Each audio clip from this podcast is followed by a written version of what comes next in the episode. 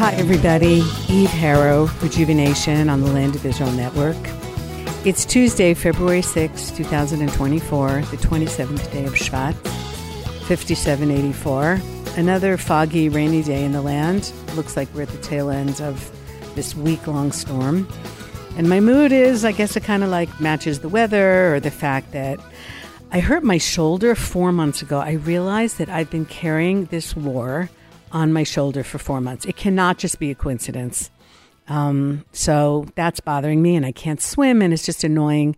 And I have a birthday coming up, which is always a blessing to reach a birthday, but it's also like, you know, yeah, it's not 39 again. So there's just a lot going on in a contemplative mood. And um, so I decided that I would have uh, pity on any guest that I would have. And I would just do a quick monologue today because I actually had a very interesting week. Um, Last week, I was really honored to guide Sid Rosenberg from WABC. He's got his own show, four hours a morning. I don't know how the guy does it. Looks like Mr. Clean. He's like really strong and, you know, like one of those guys. And he, uh, he cranks out a radio show on the East Coast every morning from 6 to 10, like while people are going to work. I guess people go to work early, then there's a bunch of people go to work late, so he grabs all of them. And uh, he came to Israel, sponsored by One Israel Fund, first time here, which is really pretty amazing. Um, he just felt like he had to come here now. He came with his family. And I was asked to guide him on Tuesday uh, here in Gush Etzion, which uh, was very cool because there's a lot of um, there's a lot of topics to talk about in Gush Etzion, the whole Judea thing and the whole history thing. So what I did is I took them to the film. There's a really great film for those of you who haven't been here um, in Kibbutz Kfar Etzion at the heritage site about the history of the area and specifically about what happened here in May of 1948. This is one of the places where Israel lost during our War of Independence. I just have to throw this in because I learned this yesterday from someone from the foreign ministry. More on that in a minute. And I thought it was so brilliant that we make a mistake in Israel. We talk about that we got our independence or we established a state in 1948. And what that leads people to believe is that so there must have been something else here before, like another entity, and that's like an opening for the so called Palestinians to say that they had a state and we stole it from them and all those kinds of lies that we all are quite familiar with. Um, but yesterday, someone said something to me that I thought was actually much more appropriate. We regained our independence. It's a small nuance, but it's super important because the Jews have not really left the land. Okay, there were always Jews here. Um, but other people came and conquered and colonized and took over, and we regained independence. And that's very, very different because we regained sovereignty. We were always here. This was always our country. We always prayed towards Jerusalem, dreamed about Zion but we just weren't able to fulfill that until the late 1940s. And that's a very different way of doing it. And I love that. And I thought to myself, wow, why haven't I heard that before? Um, but in this battle that we are waging, for the legitimacy of the state of Israel. And it, it sounds so crazy because there should be nothing more legitimate on the planet um, than the Jewish state of Israel. Uh, but it, I thought it was like, I wanted to share that with you guys because I thought that was super, super, super important. Anyway, back to Sid Rosenberg's and his family. So we did the film in Kfar Etzion. then I took them to see behind the scenes, not for the public, uh, some of the security apparatus that we have uh, to keep the people safe here because we all know here sitting in Judea and Samaria that October 7th is just the ability away. It's not that they don't want to do it. The Arabs and the Palestinian Authority, they would love to do the same thing. They have done it on smaller scales. Um, so we have to keep our uh, toe, keep on our toes here. And to that end, we have drones and cameras and all kinds of things. And so he got a look at how careful we are because every person counts and lives count. That's the most important thing that we have here is that every life matters and we will do whatever we can to make sure that we stay safe and that any good people here stay safe. And then he had to split because he had to go into Jerusalem to tape his show because one o'clock here in the afternoon was six o'clock in the morning there. So he had to go because he's very devoted to his show and he was having guests on. More on that later also because I was one of them. Um, and then I spent the rest of the day with his wife and kids who are also awesome and just really soaking it up, understanding a lot. Uh, and it was really really, you know, just sometimes you just click with people like right away. There's no fuss, there's no BS, there's no like just get it. Um, and that's how that's how I felt, especially with his wife. She was really, really great. So so that was a super interesting day. And then he asked me to come in and be interviewed. Um, on the show on Thursday. So I believe that Tabitha has worked her magic and is putting a clip of the show in. So when I finish the sentence, um, if you want to, when I finish, act, yeah. So I'll put the clip of the show in in a couple of minutes, and you can listen to it if you're just like ten minutes. Um, and uh, and so that kind of like wrap that up. But it's um, it's super important. There are people, there are a lot of people out there who feel that Israel's on the right path, but haven't been here and don't understand. And there's still no replacement for being here, seeing the places. It's like a totally, totally different understanding. So, with that, here is a few minutes of my interview from last Thursday with Sid Rosenberg on Sid and Friends. I guess I'm now one of his friends. My first guest today is a, uh, a lady who took the Rosenberg family and Justin on a tour through a really, really interesting place, Gush Etzion, up in Judea and Samaria, which is a very interesting part of Israel. Well, not really. Not really Israel. She's going to tell you the whole story. and she was great. Now, we had to leave early, Justin and I, to come back here to the Cedars and go to work, but she had my wife and kids the rest of the day. Her name is Eve Harow. And we had somebody related to you yeah. on this show a couple mm. days ago. What is uh, the relation? He's uh, my nephew. Your nephew, He's okay. Awesome. He was yeah. great, too. Yes, he was he great. Is. Well, you did a terrific job on Tuesday. Good to see you this morning. Really nice to be here. Great to have you. So, you know, you, you told us on Tuesday and uh, took us through this tour, and we saw the, I don't want to get too detailed when it comes to security, but we saw some really interesting stuff. But you said Judea and Samaria, right outside of, of really Ephrat and Bethlehem, and not far from Jerusalem, about 40 minutes away is Israel, but it's not really Israel. So if you want to explain that to the listening audience, that would be great. Okay, so first of all, Judea is where the term Jew comes from. It's it's actually a land. It's after the tribe of Judah, and the place is called Judea, and that's Yehuda, Yehudim. Okay, so Jews can source themselves to Judea. To saying that Jews don't belong in Judea is like I don't know Puerto Ricans don't belong in Puerto Rico. I don't know what it is. I mean, this, this is the indigenous thing. Israel lost these places in 1948, and they were ethnically cleansed of the Jews by, by the Jordanians. By the way, they lost them in 1948, mm-hmm. but we kicked their ass. Doesn't make a lot of sense. Well, we, we managed to establish a Jewish state, which we hadn't had for a very, very long time. But these areas weren't included in that, and Jordan ethnically cleansed all the Jews there. So in June of 67, in the context of the Six Day War, when Israel liberates these areas, there are no Jews there. And so there's this idea that the Jews who live there now are some usurpers, settlers, whatever it is. If you believe that, you believe in ethnic cleansing. Good for you. I'm not in that camp.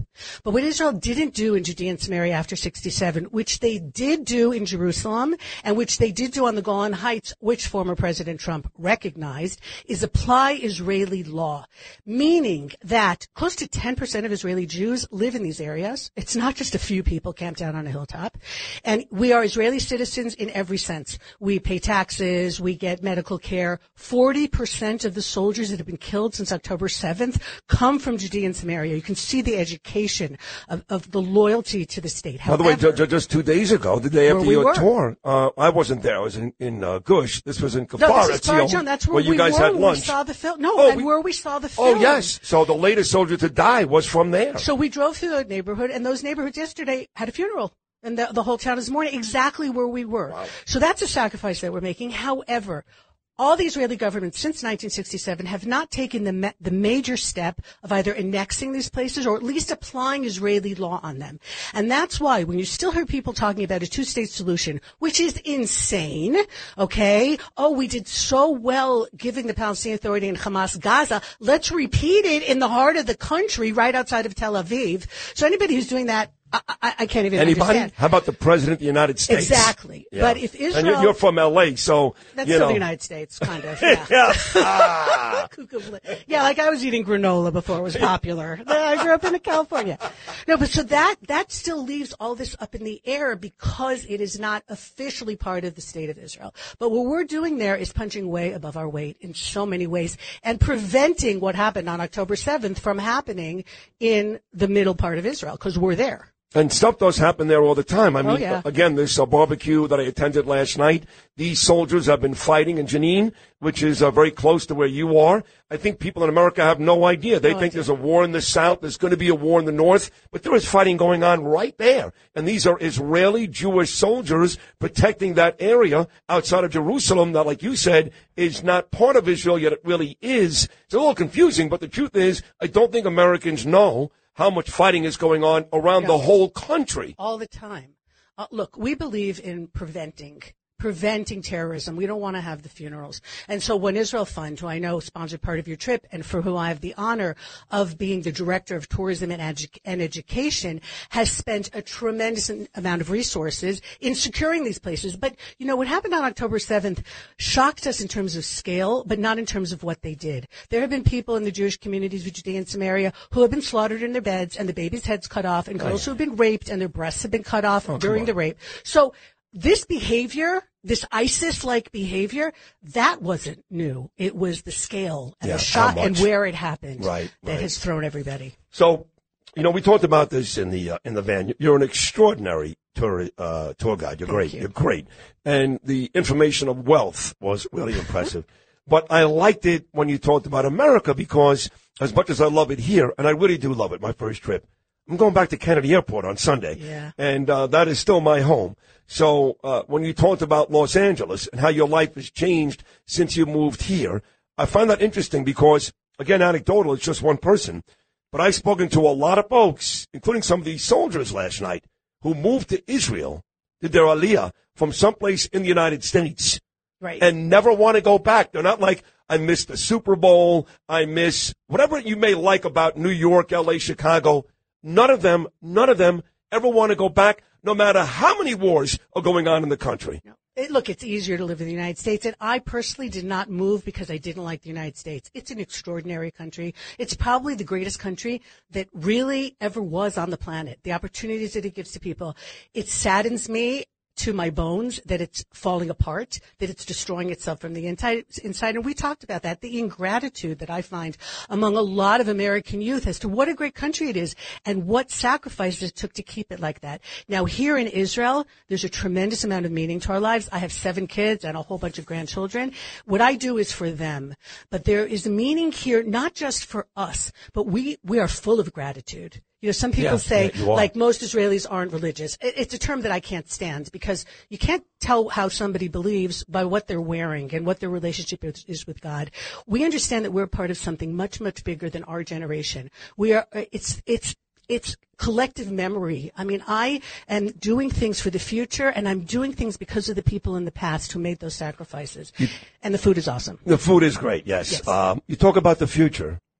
Are you nervous? I mean, we know what happened in the South. Okay, that was Right. horrendous. But it seems like, when I'm talking to people this week, that's just the appetizer. That's the hors d'oeuvres. 100%. The North is really going to be a huge issue. You may have issues as far south as Jerusalem, Tel Aviv. Who knows? Are you nervous? Um, I have a problem in that I had to quell my fears already years ago in order to continue to live where I live. And so there's a limit at how much I will let terrorism control my life. Any road that is open in Israel and controlled by the IDF, I'm not going to go into Bethlehem or Ramallah, but any road the Jews are allowed to travel on, I will go on, even if there's no one else on that road, because my being on that road makes it safer for other people.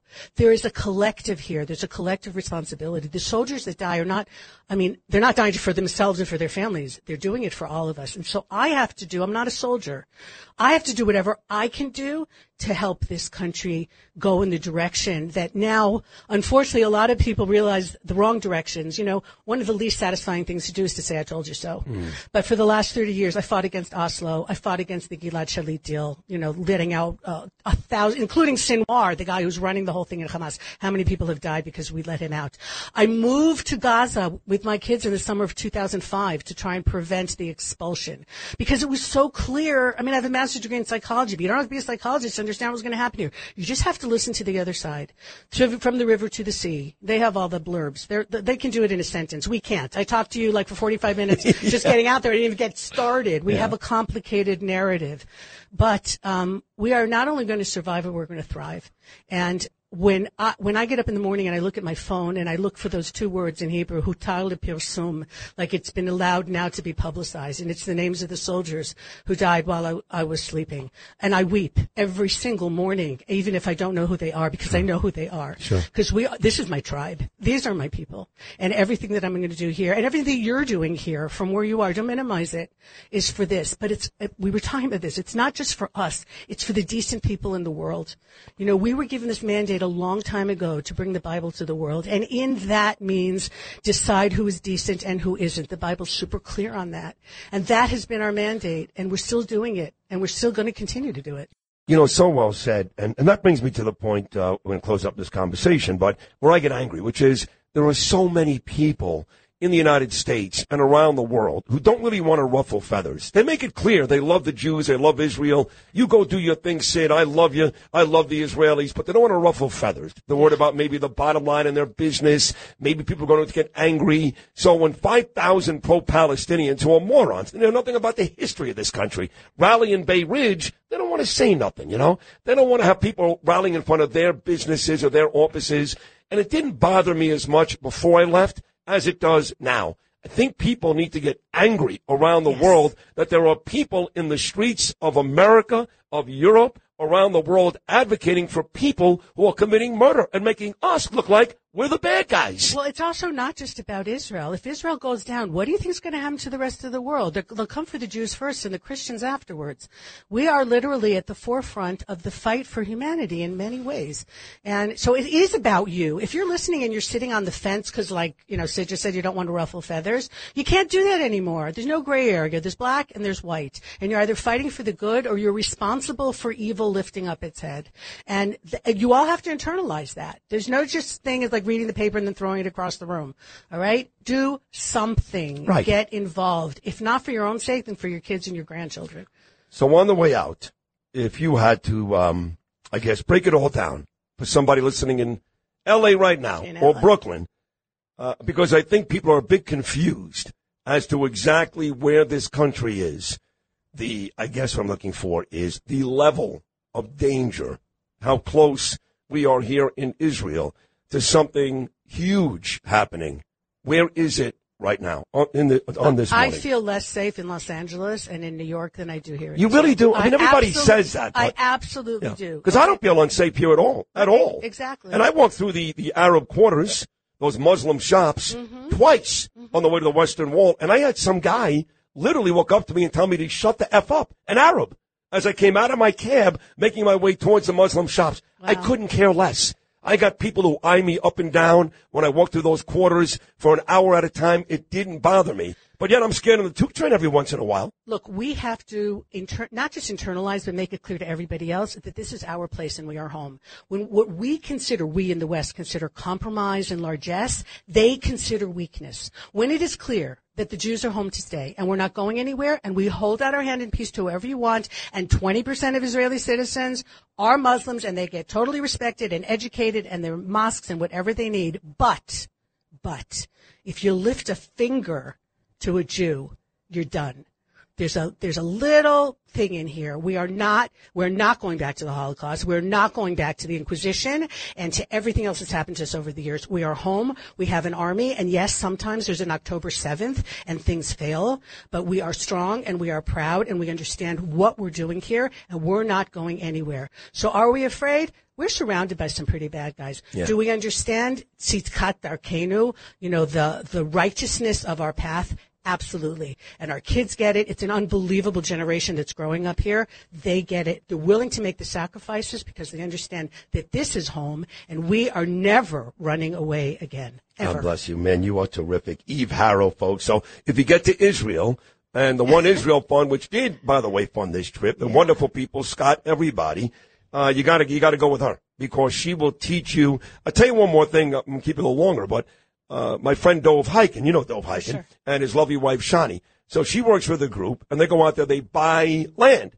and they take it from the Arabs and they sell it back to the Jews. So I did a whole tour yesterday with a guy named Daniel Motidan, and I saw all those neighborhoods in and around where Arafat used to live when he wanted, they offered him 93% of Israel. It wasn't enough. He wanted 100%. And, and, a lot of that land now is being bought from the Arabs, who, by the way, will be killed if they find out can, you do that. Exactly. Right, and give it back to the Jews. I love that, don't you? Yeah, I wish it wasn't necessary, but there's a lot of Arabs living in homes that were once Jewish. So they cry about their refugees and everything, but you know, I mean, not to offend anybody, I hope it's okay. Oh, Israel's please. not a white country. You saw it when you were here. Why is Israel not a white country? Why are the majority of our population Middle Easterners? Because the Arab and African world threw out the Jews in the 1950s. My son-in-law, his mother's Moroccan, his father's Tunisian. The baby's beautiful, by the way. So, uh, you know, so, but nobody knows that. And we had a refugee problem. Nobody established an UNRWA or anything for us. We had to do it ourselves. And we have done it ourselves, and we're fine with doing it ourselves. But don't mess with us ever again. It's not happening. We are not back there. We are not going to stay back there. I've got a mission coming up in a couple weeks. A few spaces left for women to meet the women of Judea and Samaria, the women wow. who are holding up the home front while their husbands are fighting and they're working and they're taking care of kids and they're taking care of their husband when he comes home a little bit traumatized from the battlefield. They are awesome. They are awesome. And I want other women to meet these women, to connect with these women because really I think that a lot of the responsibility of raising our kids and educating them falls on the mothers, not just on the fathers. And there are women who live not far from me who raise their kids to blow other people up. All right? mm-hmm. I don't understand it, but I have to accept it. Mm-hmm. And that's, I think, where a lot of us in the West are. Because it doesn't fit into our mindset, it can't possibly be. Mm-hmm. Knock it off, guys. Forget the patronizing attitude. There are people out there who will do things that in your wildest nightmares you can't imagine. Accept it, protect yourselves from it, cleanse the world from it if you can, and move on. That's how I see it. Eve Harow, you're great. Thank you. We do a uh, an International Women's Day once a year at WABC. Uh, John Margot, you need to come on. You got it. Because you Just are that voice, that collective thinking. My guy Doug back in New York loved that. That collective thinking that will help us as we move forward. Great to meet you. Thanks for coming on today. We'll talk again very soon. You got it, sir. Thank Eve you. Eve so Harow much. right here on Sid and Friends in the morning. If you didn't like that, I don't know what to tell you. She is uh, a very, very impressive lady. That wraps up our number one. Okay, so I hope that you enjoyed that got a lot of nice feedback, which, which was also super cool because you never know. Like you, you know, get on there and whatever can go can go either way. But um, but he's re- super, really really easy to talk to, and I know that his audience is are people who, um, at their core, love Israel, understand the good and the evil, and uh, and are just trying to you know make some sense of everything that's happening here and happening in America, of course, because that's where the, where his story is, and um, what's happening with these elections and what's happening with this administration. Well, I have to say, guys, for those of you who are listening from the United States. American weakness is really destabilizing the Middle East. It's like uh, it's it's a lot of these things that have gone on in the last week, just kind of like poke the bear Iran a little bit just to placate some of the conservatives in America, but not enough to really upset Iran is just not going to work. It's just not going to work. Uh, it's a game that's being played here, obviously for the elections, and but um, it, it, leaves this place, meaning the Middle East, a real tinderbox, and um, uh, it's you know, it's not over yet. Uh, it's totally not over yet. So yesterday, I had organized um, I thought it was going to be one of those no good deed goes unpunished deals, but in the end, it wasn't. I just I had been down to the Gaza envelope with the foreign ministry. Um, they took a group of advocates down there, and I realized how important it was to hear what happened there from the people who live there. Not enough to watch the films and you know watch the news and hear the press accounts and read the press accounts, but like I just said a couple minutes ago, being there and hearing the story from the people there makes all the difference. So since I feel very strongly about the profession of being a tour guide, it's not like when I grew up in LA and being a tour guide was getting on the tram at Universal Studios and pointing out where the back lot of this film was and where they, you know, did that. It's so much more serious. And in many ways, we're the, we're the ambassador for the state. People come here, they trust us to take them around, to tell them the stories, to tell them the history, to do the biblical stuff, all of it together. And the way that we do that is incredibly important to how Israel is perceived. So we have to tell the truth. We also have to put it out in all its facets with the challenges, with the difficulties, um, not fluff it up, but also really give people a deeper understanding of a place that I don't think there's another place like this in the world with so many different emotions and conflict and different sides of the story. Anyway, so I decided that it was something that it was important that I get other guides to understand as well and so since I'd had some connections because of that day, so and and a couple people who helped me tremendously, so I was able to put together yesterday. I wasn't sure it was going to come off even until the night before, but we had like 44 guides, uh, pretty much a full bus. We left Jerusalem, and we went down and we got into Kibbutz Be'eri. So Kibbutz Be'eri is one of the hardest hit places from October 7th. That's a place where people were like SMSing from their safe rooms all day. Like the terrorists are here, they're in our house. They came in, they burnt houses, they slaughtered families. Yesterday, I heard for the first time this I hadn't heard before of a baby who was killed there. I think like a knife just driven through this baby's skull. Unbelievable things. And we were split into two groups. We were taken around by two residents. Um, of of the kibbutz, and they don't really like having people there, and I totally understand it. They don't, you know, it's not a circus, and it's not, as somebody said to me, like terror tourism, but they understood that that speaking to us was it's super important because we're going to move that message forward, not like in a morbid way, but in an understanding of what happened here. Now, what's interesting about Kibbutz Be'eri is that they te- they're very much to the left. Um, they, some of the biggest peace activists in Israel live there. Um, we went into the house of Vivian Silver, who was one of the women who used to take Arabs to the Israeli hospitals. And she was really like at the forefront of a lot of left wing things. They knew exactly where she lived. They killed her intentionally. Um, initially Israel thought that she'd been taken hostage because they couldn't find her. Only after a month did they find some some remnants of her in her house, which had been completely incinerated. Um, we went in there. You see her coffee mug on the floor. See her dishes smashed. Just imagine her life in that building. And I, I don't know because I don't know what happened in the last minutes of her life if she understood the betrayal that the people that she had really devoted herself herself to and felt like you know they were human beings that um, we could come to some kind of coexistence with um, betrayed her in the most horrific way possible. And it's interesting for me, and I want to keep up the dialogue with the person that took us around. I had a long talk with him. He said something totally right. He said on October 6th, we wouldn't have been having the conversation because I come from the right and he comes from the left, and things were very tense in Israel before October 7th. People weren't talking to each other, they were yelling at each other. But now I invited him for coffee. He absolutely agreed. I will probably have him on this podcast one day. Um, he is going through a major crisis in his life, and which I'm not. I'm not going through the crisis of being betrayed because I never believed them to begin with, and I have always felt, at least for my entire adult life, that um, they want to destroy us. And when I say they, I mean it collectively. I'm sure there's some very nice people in there, but they have absolutely no power and um, no influence. So it's all very sweet, and I understand the peace activists, and they're looking for the shine, you know, for the sunshine in the darkness. But ultimately, that's not it's not what's going to happen and what happened october 7th and the, the evil are the ones that are the ones who stand out so I, you know, I see what they're going through. So the, he is devastated by Hamas. There's no one to talk to. The barbarity with which they were killed. He's, you know, he's still. You see, it's four months later. He lost his neighbors. He he obviously survived, but you know, just by chance. But looked out of his window, and neighbors were being killed, and houses were burnt, being burnt down. So he still feels that the Fatah, you know, the Palestinian Authority are okay, and it's just the Hamas is kind of taking them over and giving give and being so terrible to everybody. I don't agree with him, and I think, and I know because we had it here just in small elements um, that, given the chance, the Palestinian Authority, the PLO would do the exact same thing.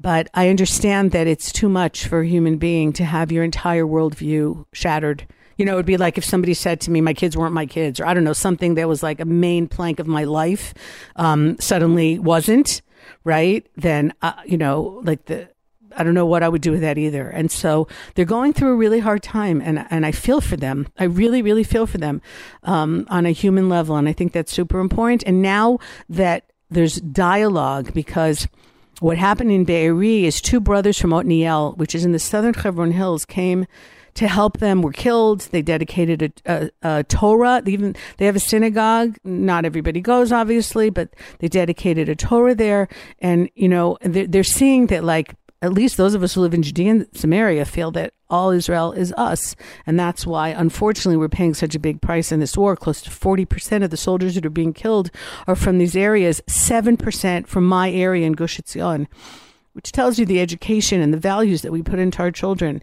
is not just about us. It's about it's about all Jews. It's about all Israelis. It's about all good people ultimately. So, um, so there's a, there's an opening now. Unfortunately, what happened October 7th did create an opportunity for the caring and the openness within Israeli society. I'm not even talking about the enemy because I really don't give a damn about them. Um, and the sooner we get rid of them, the better for all of us. I care about Israeli society and the unity and where we have to go forward because um, that phrase, you know, united we stand, divided we fall, is absolutely so true. And it, our outside enemies are meaningless if we're ripping apart ourselves here within Israeli society. And so what's happened in the last four months, I can't believe it's already four months, is that there is that dialogue and that understanding. A lot of it is happening with the soldiers.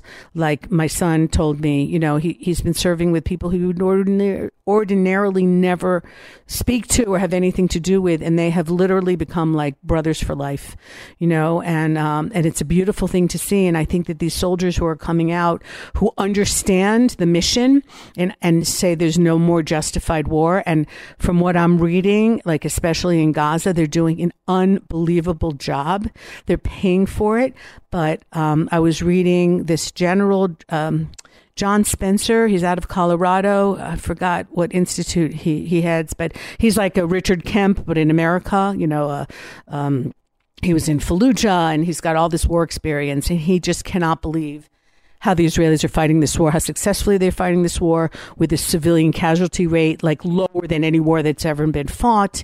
And uh, he's just like it's a, you know not Jewish, not Israeli, and he just is amazed at um, at what Israel is doing. And it's it's really it's so nice to hear that with all with all the criticism that's coming out. So anyway, so we were in Be'eri, and that was super super super important. And I hadn't been there yet, and you know, just you walk around and you know that people were just like killed right there, and uh, and you hear the stories, and it, it, they don't get any less shocking with time, um, and from the people you know who actually went through it, um, it's really it's so difficult. But from there, we went to Sderot, and we went into well, the police station was was burned, was totally destroyed in order to kill the terrorists inside.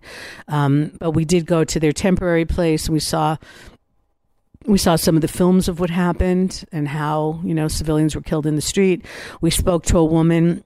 She's an ar- she's an army she's a soldier who was called in. She was there already like at 7:15 on that morning of October 7th and she's driving Sderot and she still doesn't understand what's happening. She just got called to come there from her home because there were rockets. She doesn't they don't yet understand that there are terrorists roaming the street and she drives into Sderot and the first thing she sees is some joggers lying dead on the ground from from bullets and then she sees a van of 13 um, uh, like older people, you know, seniors who had who were going to the Dead Sea for like the weekend.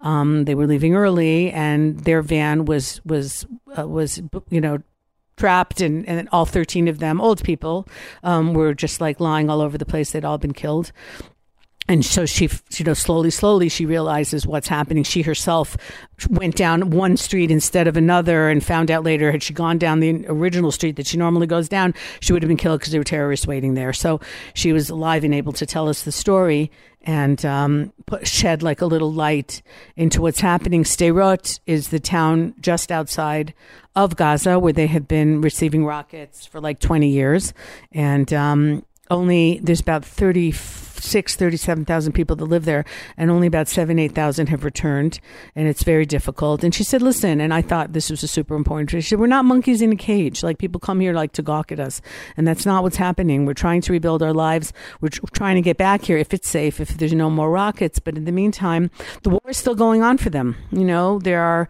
many tens of thousands of Israelis who are not in their homes because their homes are still war zones uh, so we did that.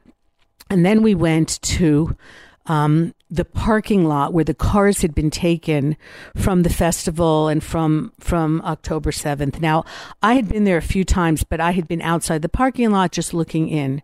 And yesterday we got permission and we met with a, an army spokesperson and one of the spokespeople from the Israeli police. And they met us inside and took us around and it was a completely different experience. Um, it's like a it's like it's it's a car graveyard, but it's not the graveyard for the cars. It's a graveyard for the people. Every single car that we saw had either been burnt uh, with people killed inside, or there were bullet holes in the windshield because you know people had been shot there. Um, there were the cars also of the terrorists, one of which had like um, uh, some kind of mount that had been put specifically on the roof in order to shoot out um, like bullets, you know, like a rapid fire. It had gotten stuck somewhere in the mud. They showed us the size of the bullets and what that was supposed to do. So they can't even imagine if that thing had gotten into one of the cities, it just would have slaughtered, you know, hundreds more people. Um, and the ambulance, the ambulance that had been at the Nova Festival there, you know, because at all these festivals you always have an ambulance, someone gets hurt, someone's not feeling well, whatever it is, um, totally burnt. Um, the remains of 16 people were found in the ambulance. And just to walk around there and realize, first of all, it's like hallowed ground. Um, the older soldier, the reservist who took us through there, and he's been there three times a week for the last four months. He says he still walks through there and his heart contracts when he looks at these cars and realizes what happened in these cars. But with all that and with all needing to hear the story, he told us to be very careful. And if we took pictures, to not take pictures of the license plate because we don't want to hurt the family. Like if there's still the story needs to get out, but we're also being very careful of the sensitivity to the personal stories and the families, you know, that shouldn't see that the car that their loved one was murdered in is now, you know, like being posted on Facebook. So to be very, very careful when we did that. Um, he told us that if any of us were Kohanim, you know, from the priestly caste, we should not be there. Kohanim are not supposed to go into a graveyard. And he said, this is tech, this is a graveyard. Um, after the main obvious parts of bodies and personal effects were taken out, they came and cleaned all the cars of the ashes. They had 160 body bags full of ashes that they collected from the cars.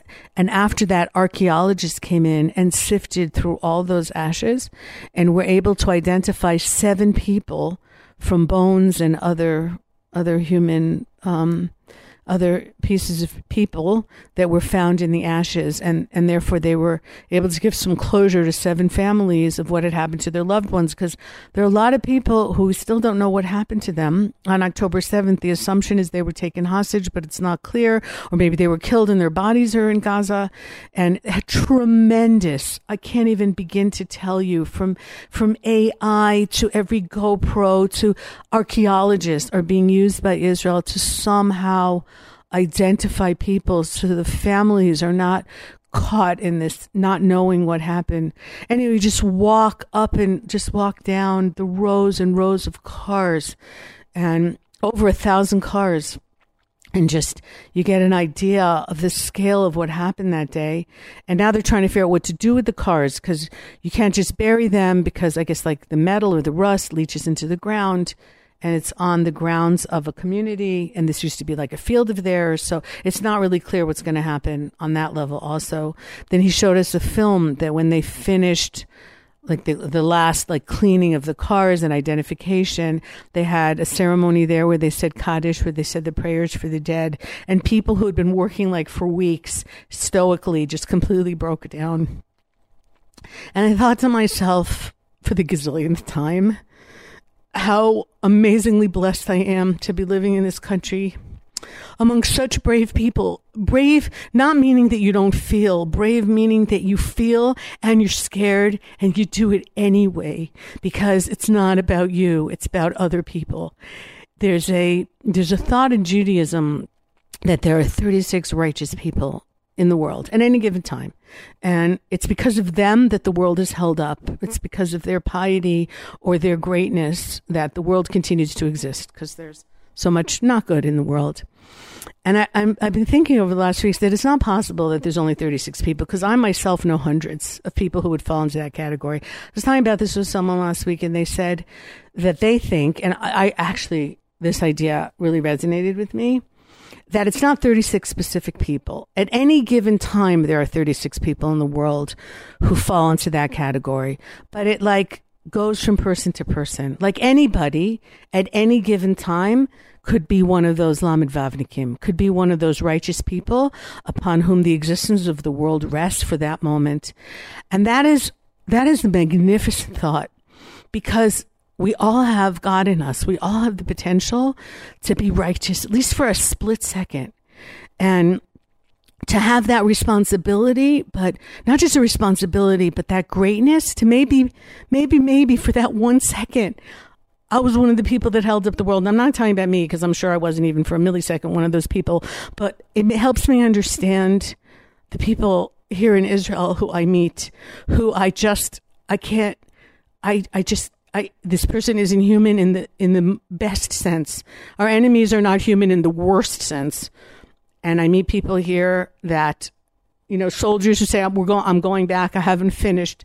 We cannot let these kinds of people, you know, control our lives and and threaten the world. And and other people who have just gone so beyond anything that they ever thought that they could do because society or other people needed it. And it's just um, I know I'm I'm grasping for the words here because because I can't find them, but it is uh, a gift that Hashem gave me to be able to be here now and to be able to even get like like I said like a little glimpse of some of this greatness and feel like these are my people. These are my people. And they're trying to kill this. And you have to understand, all of you out there, that trying to kill this and us is killing God and killing the goodness in the world. This is this is not just about a little country like fighting for its existence. It's um it's so obvious, it's so clear how much more it is. And after that, the parking lot, we went to another kibbutz to Nahal Oz, had been there before. We spoke to the people there. They told us what happened. Whole families killed in their houses. And then the last thing we did at dusk was we went to where the Nova Festival actually happened. I had been there quite a few times before. I'd actually been there just the day before with one of my daughters. But we were there when the light was like the light that it was with the Nova. Like they were there at dawn, right? So it's going from darkness to light. And we were there yesterday at dusk. It was opposite. It was going from day to night. But it was that same, I don't know if you've ever been in Israel, and there's a special light at those times of transition. Um, and it's it's uh, photographers love it, right? Because it's like a, it, it's almost a little. It's not fuzzy, but it's it's it's also not sharp. There's something going on there, and to just walk around and really also hallowed ground, and uh, new trees have been planted there. Um, last week they planted a whole new grove of trees and just to feel like it, happened here and you can almost hear this you can almost hear the screaming and you can almost you can almost feel what happened there. And just you can get super depressed and sad and you can at the same time get sad and then get um, energized by okay this is never happening again. And and feel like you need that anger. It's not even anger though. Because anger I've always found anger to be not good for me. It eats away at me. It doesn't help. If I'm angry, I'm usually angry at a person. And I just, in general, the people that I have found that I have been angry at, I've just basically cut out of my life because it's not good for me and it's not worth my time at this point, and they're they're not worth my time. So uh, if it's no, I'm not talking about little, little arguments you have with people. I'm talking about like people who just like are toxic. So that's been out. So I'm not talking about that kind of that kind of anger. I'm talking about like this. This is not just. This is not right. That kind of anger. And just redouble, we have to redouble our efforts to make sure that these people do not get any kind of grip on society and do what they want to do, which is really basically take over the world. Okay, no exaggeration. Um, what was really nice about yesterday is that we had a couple of representatives from Israel's foreign ministry on the bus with us. Um, and they were amazing. I have to say that because I'm always critical of you know the government and this and this and this, but I, I was very impressed with them. Um, they explained to us what they're doing on the diplomatic front, um, how how difficult it is for Israel because we are constantly being judged on a level that no one else is judged. Everything we put out has to be 100% correct, while the other side can just lie with impunity. They can put out numbers, they can put out statistics, they can lie that um, it's not, that UNRWA is not the same thing as Hamas, and that all the humanitarian aid that Israel is sending in is actually going to feed our enemies, and they can just lie and lie and lie and lie and lie. Um, and in a somewhat, I find, patronizing way, the world accepts it. Like, well, what do you expect? They're going to lie, but they still believe them. All right. So, but they're held to completely different standards, which in a way is wrong. Like, why shouldn't Muslims be held to the same standards as Christians and Jews? Like, you should be telling the truth. Everybody should be telling the truth. You can have your narrative, you can have your perspective. You can't outright lie about a fact. And that's what's been happening. And, and so they, that's all believed, and you know, and we're committing genocide and all that stuff. Um, but Israel has to be so, so, so super careful about everything that we do because, you know, the burden of proof is always on us. And there's so much anti Semitism out there. There are countries that are trying to judge us fairly. Um, and you can see that with the whole UNRWA thing, that there are countries who've now pulled their funding of an organization that has for 75 years perpetuated the so-called Palestinian refugee problem and has billions of dollars going essentially to Hamas and to terror groups. And there are some really good countries who've now said whoa and have accepted what Israel has shown them and have are stopping the funding. And that whole thing is totally complicated. Uh, so you know there is that, but but I, I, was actually very impressed with with how they you know reach out to different communities around the world, um, have different messaging for different countries because always you know it's to whom you're speaking. Um, how they really make the efforts in the Western world in the democracies because that's where people count and people vote. And so, you know, it's important to try and get um, people to vote for people who understand the reality and, you know, will support Israel as opposed to countries where it's like a waste of time to try and influence them because, you know, like what's the point of influencing the Russians? They have absolutely no say in, in leadership of Russia. So, you know, they have certain efforts that they have to make and, and they put them accordingly. And, and I actually found them very erudite very um, articulate and understanding of the situation, incredibly knowledgeable, willing to answer even some of our stupid questions. And I have to say that, and one of them I would definitely like to get either on a webinar or on a podcast. Um, because it, de- it gave me definitely a different perspective on what the life of, a, of an Israeli diplomat uh, on this whole world scene. And, um, you know, obviously they're constrained. They can't say everything they want because they represent the Israeli government as opposed to somebody like me who can say whatever I want because I don't work for anybody that's, you know, I don't care. Um, but you don't have that when you're a public servant. And so they definitely have those constraints. And within that though you know they are they are really doing some amazing work. Like they were able to when that lie came out that Israel had bombed a hospital and killed 500 people and then it turned out that actually Hamas had bombed the hospital uh, themselves and they were able to you know do the damage control and a few very big news services immediately came out and bought the Hamas version and they were able to quickly get the truth out and the proof of the truth and and turn that around. And that was like that was like super important. So so it was great to hear from them. And all in all, it was a very intense day. Um, I know that the other tour guides appreciated it and were very, first of all, overwhelmed. Most of them had not been down to the Gaza envelope before, and uh, and had definitely not been in these places and heard from people, and uh, and hopefully it will make them um, not just better guides and better at teaching what's happened here, but also better Israelis and better Jews and more sensitive to you know the situation that we're in right now, um, because all of us have all our skin in this game and kids or spouses who are fighting, and we're all here. And for us, it's it's really it's not just a job, um, but it's it's something. It's really like a mission and something so much more important. So that was my uh, that was my contribution to that world yesterday, and and I woke up this morning crying because I realized that I hadn't yesterday had time to kind of let everything percolate into me because I was worried that we are going to get from place to place on time and we were meeting people and all the logistics and making sure everybody was back on the bus and I didn't leave everyone in the bathroom and all those kinds of things. Um, and so, like, a lot of what we heard yesterday really just like hit me in the middle of the night. I didn't sleep well, and I got it this morning thinking about that. So hopefully, it made me a better Israeli and a better Jew and a better human being, and all this stuff that I wanted for everyone else, absolutely for myself as well. Um, and just uh, that we go, and all of us, all of us are better, and all of us understand what's happening here, and uh, and that's it for today. I'm exhausted now.